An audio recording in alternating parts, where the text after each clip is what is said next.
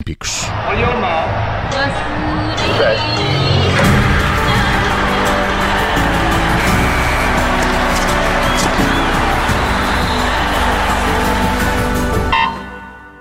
Bruno Roseiro, boa tarde, bem-vindo. Boa, boa, boa, daqui é boa, noite, pois, boa tarde. boa madrugada. O dia, o dia já vai longo para o Bruno Roseiro. A questão é, o que é que estás a comer hoje? É, que- queres mesmo saber? Quero. E foi a minha Então pessoa é que estavas assim, a falar eu não- japonês quando isto ligou. Não, não, é que eu estou com um problema que eu hoje eh, eh, estou a experimentar um restaurante que, que é daqueles restaurantes que tens um grelhador no meio eh, e depois vêm aqueles bocadinhos de, de carne pequenos, de todas as carnes, etc. E, e consegui arranjar aqui uma sala para estar a fazer isto sossegado. Qual é o problema? Eu achava que do, do meu lado esquerdo que era uma parede, Só mas afinal é. Não, é, é aqueles cortinados de madeira que enganam, que parece que é uma parede. E, e vieram aqui uns, uns cavalheiros agora sentar-se e, epá, estão, est- digamos que estão a falar como se estivessem a jogar à bisca. E, portanto, isto agora tornou-se aqui um bocado. Ô Bruno, e o chefe bocado está a manusear uns facalhões grandes, não? O chefe está a manusear uns facalhões grandes à tua frente. Não, os- não, não, hoje não, hoje é mesmo só uma salinha para mim, sossegadinho. mas ele está a cozinhar com uns facalhões grandes aí à tua frente ou não? Na chapa? Não, não, eu, eu pedi mesmo para vir. eh, Não, não, a chapa, Ah, a chapa é isolado. minha, isto é Está- tudo, é tudo meu. É tudo teu. É, é, isto é, isto é mesmo tudo meu, é, é.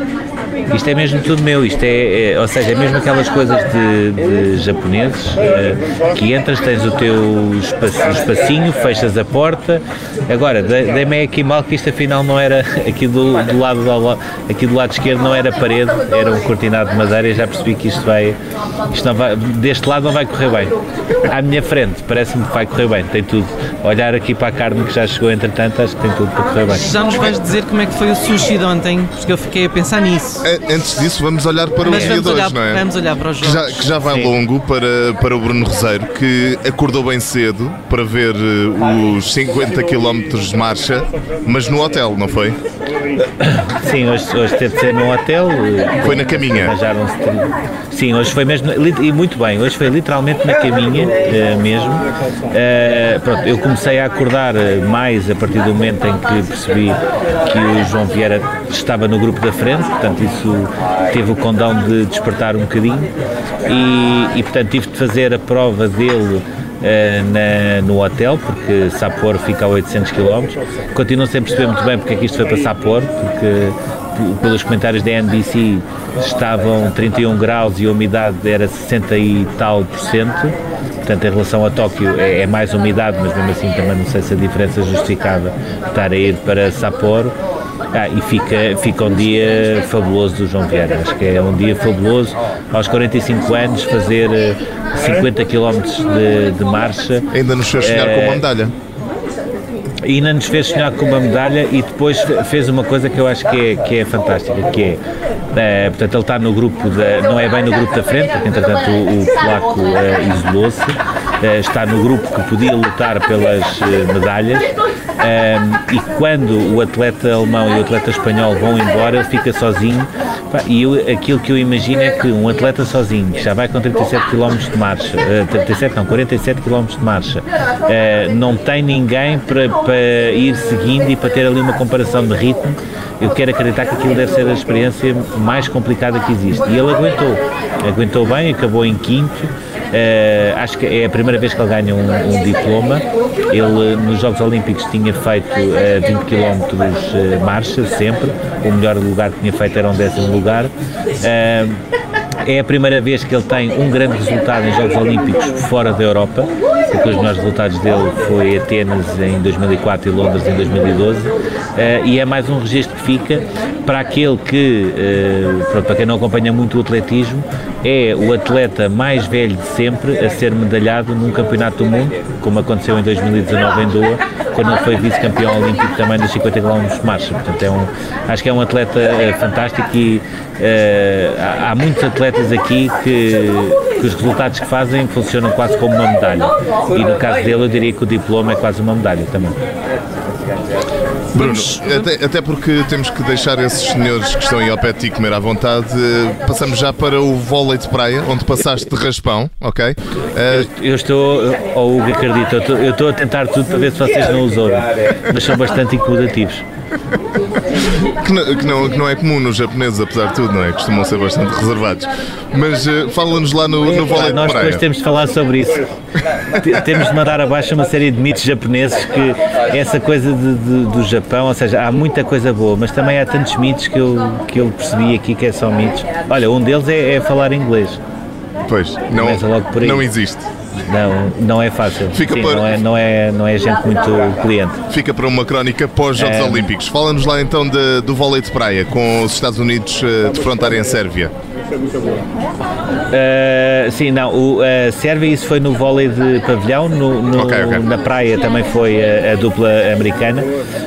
Eu hoje, como ainda não tinha ido ao, ao vôlei, ao pavilhão, ao Araque Arena, que é um dos uh, pavilhões também novos construídos de raiz, e estamos a falar de um pavilhão para 12 mil pessoas custou 250 milhões de euros, portanto é, espero que não seja um elefante branco, eu quero acreditar que, que os japoneses eh, pensam a médio prazo e a longo prazo essa questão das infraestruturas, mas é de facto um pavilhão é, lindíssimo. E aquilo que eu fiz foi aproveitar é, aquele que poderia ser um dia de glória do vôlei americano, como acabou por ser, que começou com uma medalha de ouro na, na final feminina do vôlei de praia, das duplas e depois teve também no, no vôlei de pavilhão uh, a qualificação para mais uma final olímpica dos Estados Unidos que ganhou a Sérvia que tinha sido o seu carrasco nas meias finais uh, do Rio de Janeiro. Foi um jogo, os Estados Unidos fizeram um jogo fabuloso. Uh, o treinador de, dos Estados Unidos e para mim a zona mista até foi muito melhor porque o treino, primeiro não é normal os treinadores